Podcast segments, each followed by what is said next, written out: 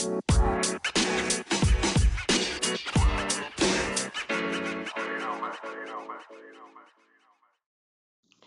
everybody, my name is Alex. You're listening to Lunchbox Radio Sunday Edition.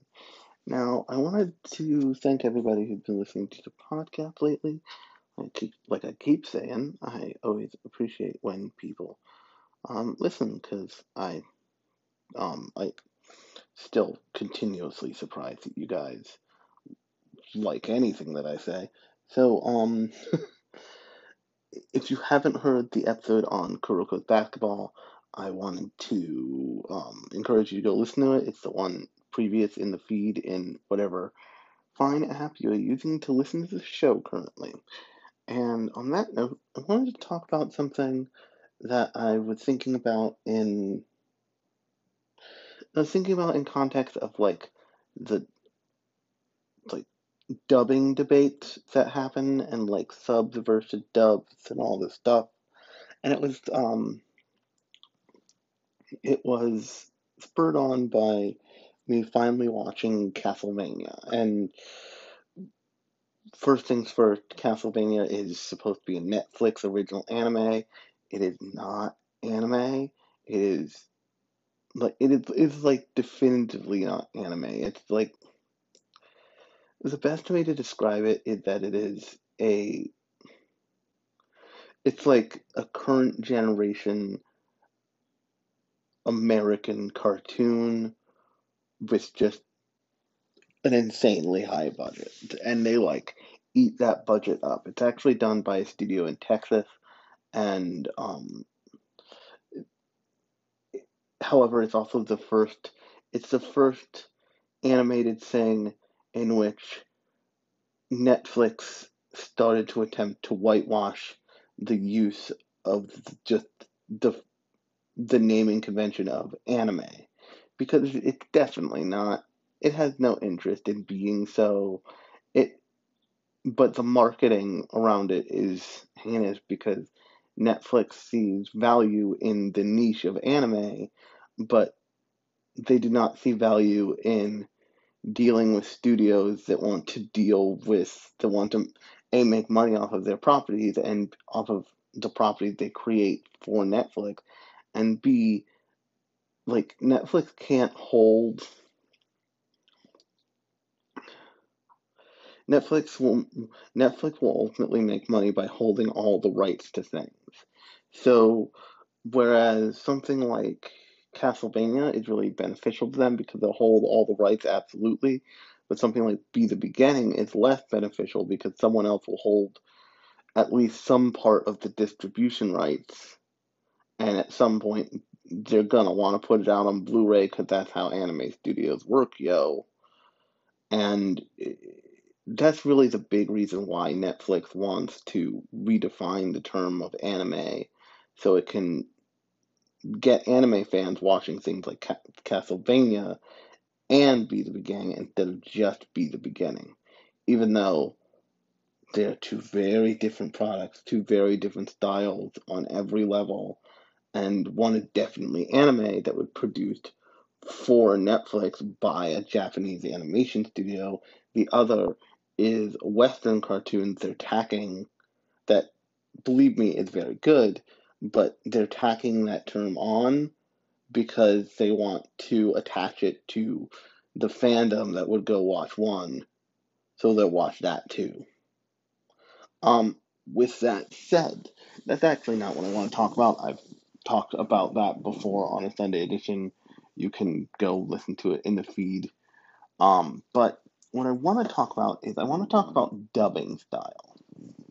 The reason why I want to talk about this is because I was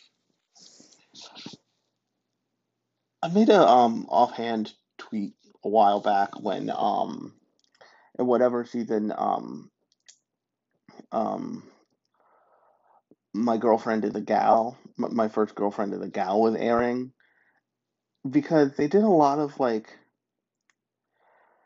that was smack dab in the in the middle of like the beginning of the era of Funimation is making a lot of choices about how they dub and subtitle things. And actually, this came up recently, and what started to get me to think about this with um that new teasing girl show um when the when the girl says the when the girl used the phrase sus and that's very clearly not a phrase that would that would have been in the original source material since it's from since sus the phrase sus is um is from um Among Us.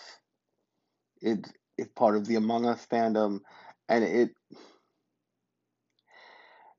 it would be it was made out to be something that was more, a more modernization of what she was saying, and that's how people tried to justify it. But the bottom line is, that that's not the the original intent of the author or the work.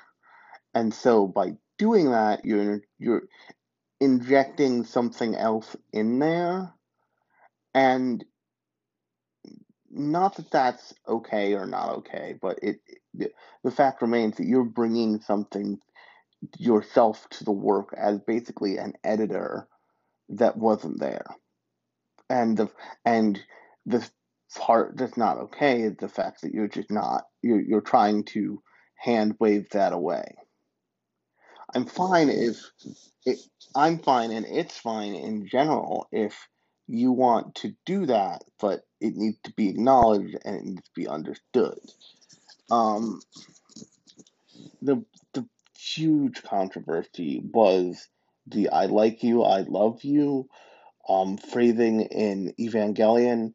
This fucking popped back up um, when um, when uh, what's it called? When Netflix made that same choice in the um, in their dub and sub of Evangelion, um, but it ends up and to be clear, there's been like throughout the history of Evangelion, the correct answer has been different every time, which is infuriating.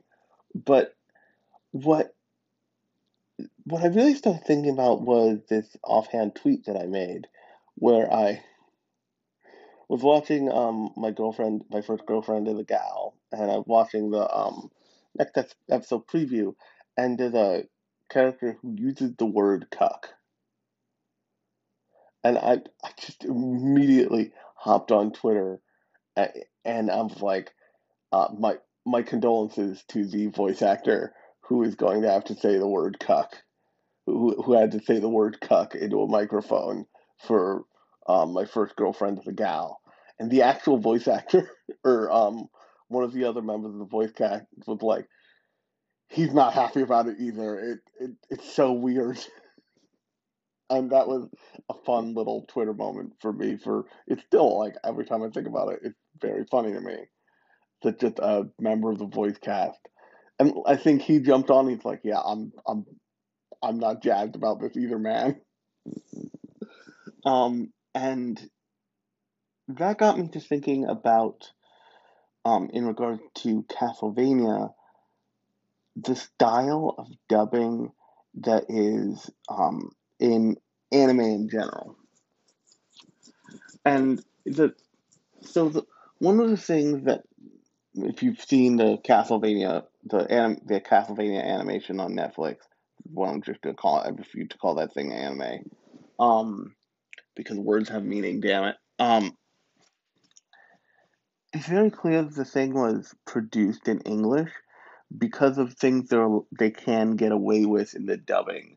There's little flourishes and it, it, it feels like it feels like a dub it feels like a dub of a show that was very clearly done for adults in that was conceived of and done entirely in an internet age with modern comedy sensibilities. There's this great scene where like at the end of the first season when Sypha has moved, um, spoiler alert, I guess, for Dracula, for the, um, for, um, Castlevania's first season, um, when Sypha has moved Dracula's castle, and it's all fucked up, and, like, it, it clearly can't will never move again, and um, Trevor says to um, Alucard like, so we both. Well, Sypha broke the castle, and Sypha gets gets all pissed, and then Dracula's just like, so we so we both agree that that Sypha broke it, right? He's like, absolutely.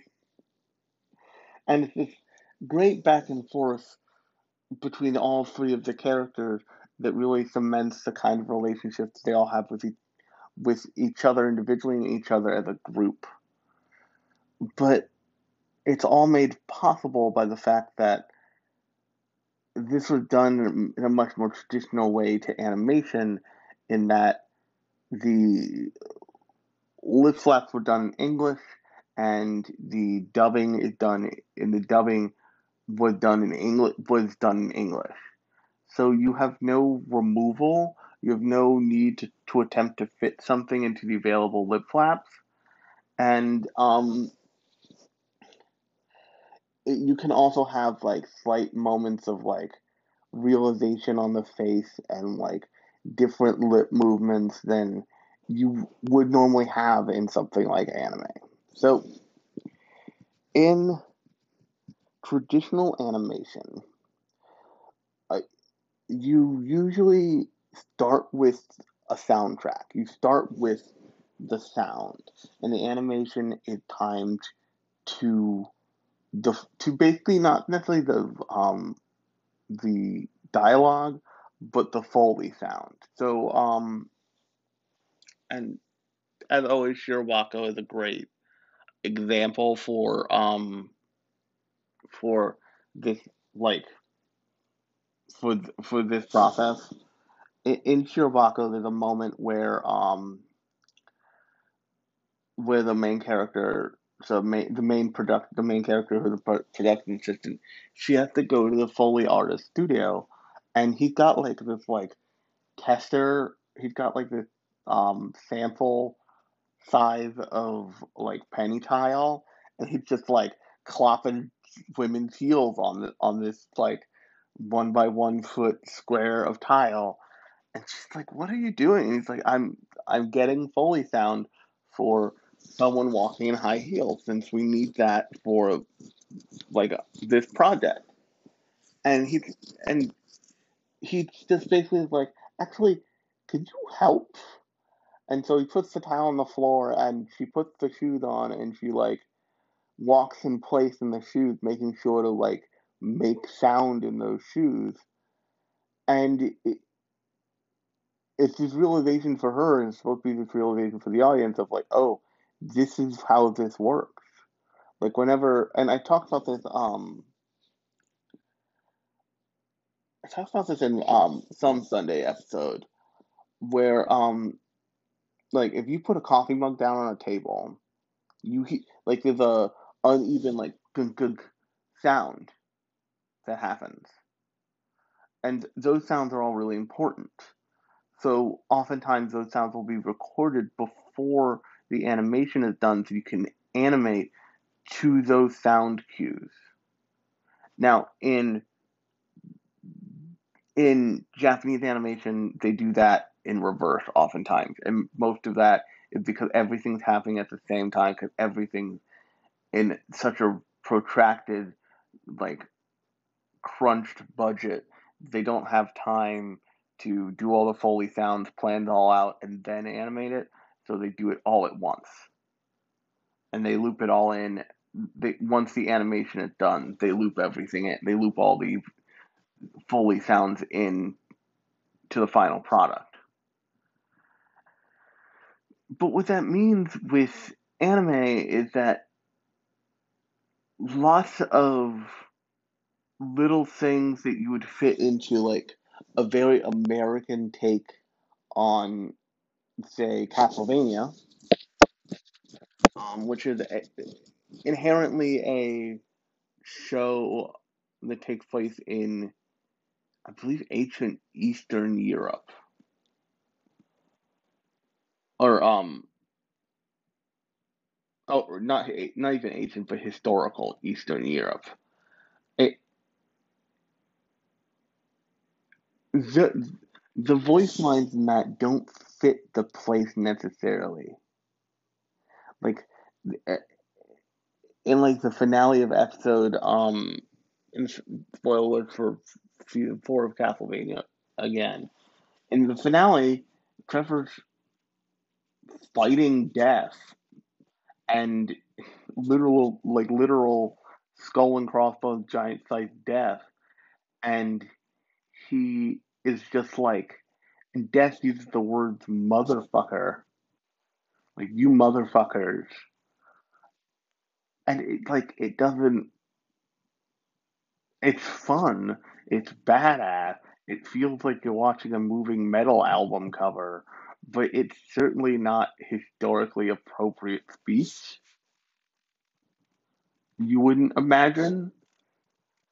So all that gets tossed out the window and one of the things that ends up happening in things like first um the the current senpai teasing show and then also like um my girlfriend my girl my first girlfriend the gal what happened was you're injecting like a modern thing into something that might that wouldn't belong there so um i'm gonna kind of end this little this little thought process of mine with um Tokyo Revengers.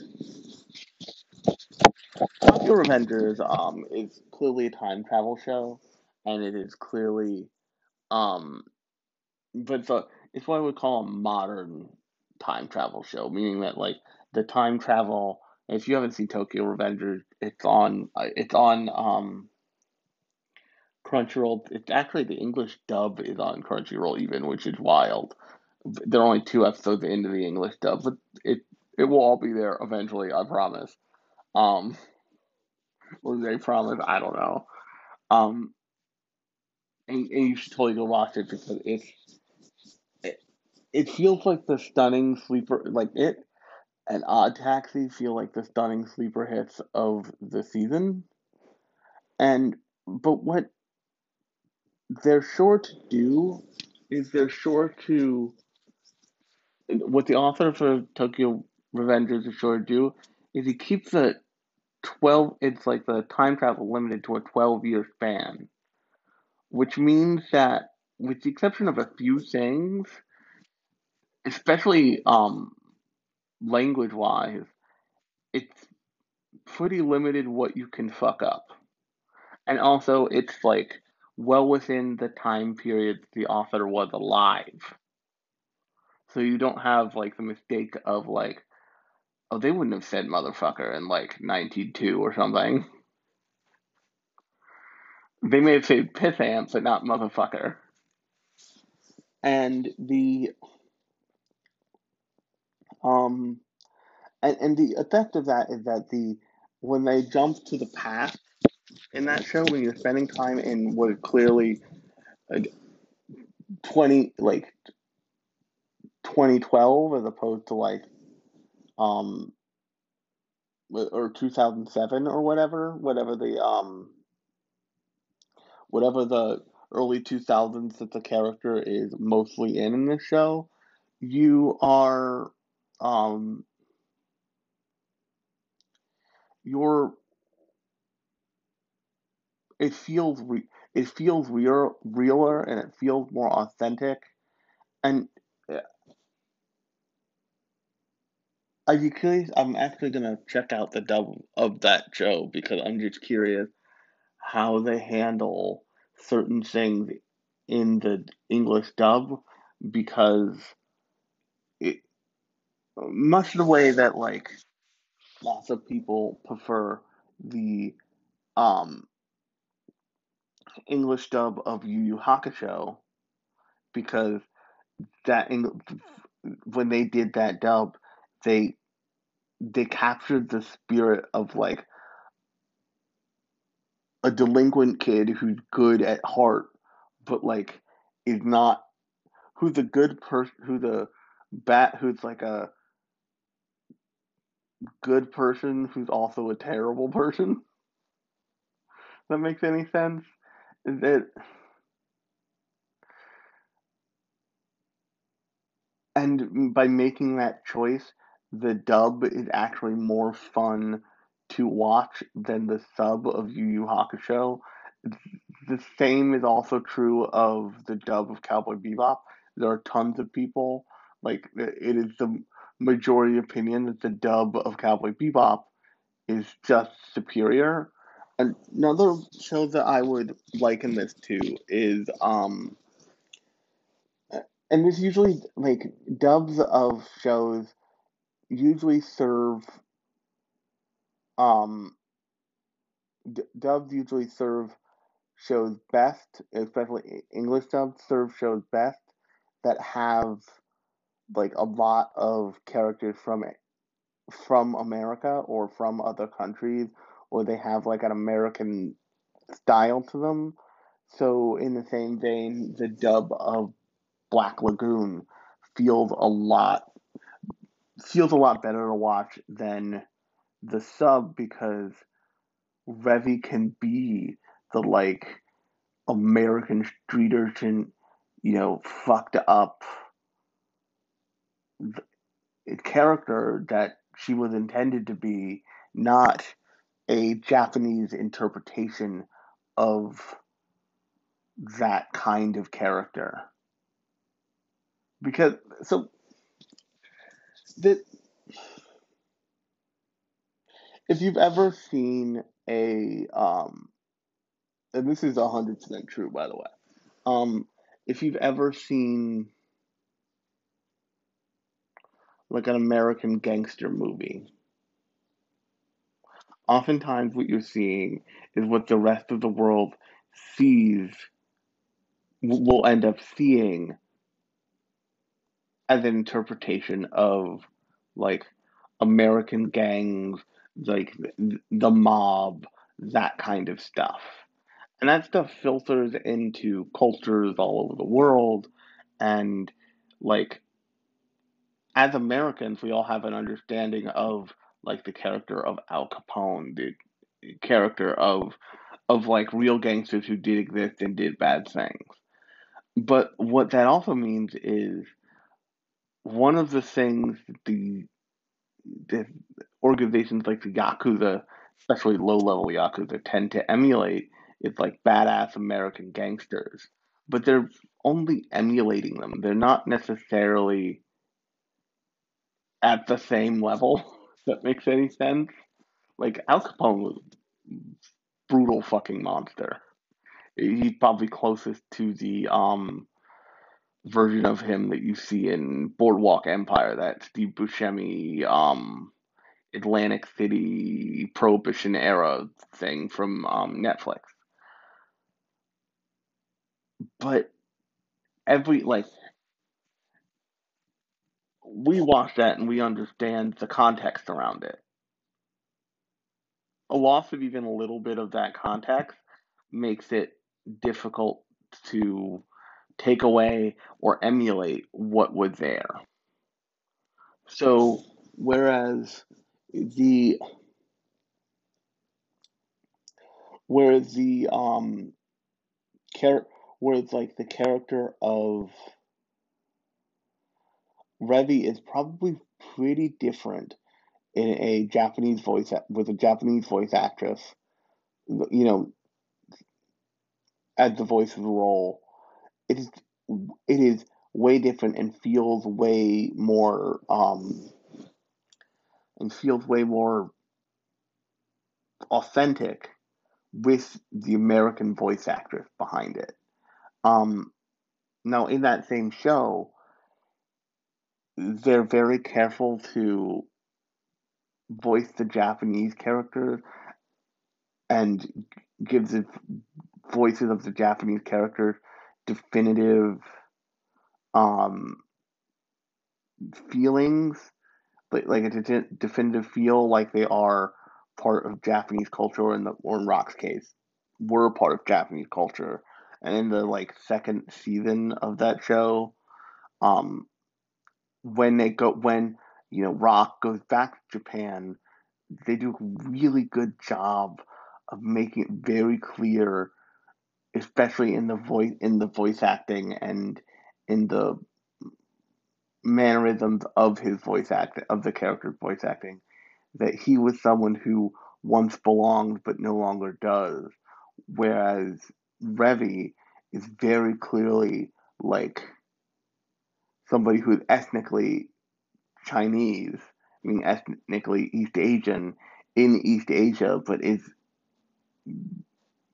very much American and very much like just like of course it, of, of, of course there's gunfire. Are you kidding me? I'm not. I'm, I'm used to gunfire, and that ends up being a very, especially now, interesting look at like what happens when like violence from a different culture invades violence from one culture invades another culture in a really like real and substantial and terrifying way. Another great example of this is the section of um, Jormungand where they where they like I forget why they were in Japan, but they were in Japan for a period of time and just they fucked that they fucked up a section of Japan just with a lot of guns and like violence. And and um the main character of that, I forget his name, the like young child soldier kid, is like genuinely he's like, I really wanted to leave this country without introducing it to like terrible nightmare war shit. and Coco Hekmatyar, the um the like arms dealer of that show, is like, yeah, I know, kid, but here we are. Grab a gun. We gotta get me. We gotta get out of here alive. And um, on that note, if you like this episode, um, you can subscribe to the podcast in whatever app you're using to listen to this right now. And new episodes come out every Thursday and Sunday. Thursdays are more like review shows about specific shows, and um, Sundays are more metatextual. I have something very special planned for um, the next Sunday show. If those of you um, are at all curious what that is, I will be announcing it um, on the third day show, and I will be. It will be the next Sunday edition. So um, definitely go go listen to next third day show, and you'll find out finally what it is. I've been teasing it for a couple weeks. But on that note, I have been Alex. You've been listening to Lunchbox Radio Sunday Edition. And I'll talk to you on Thursday.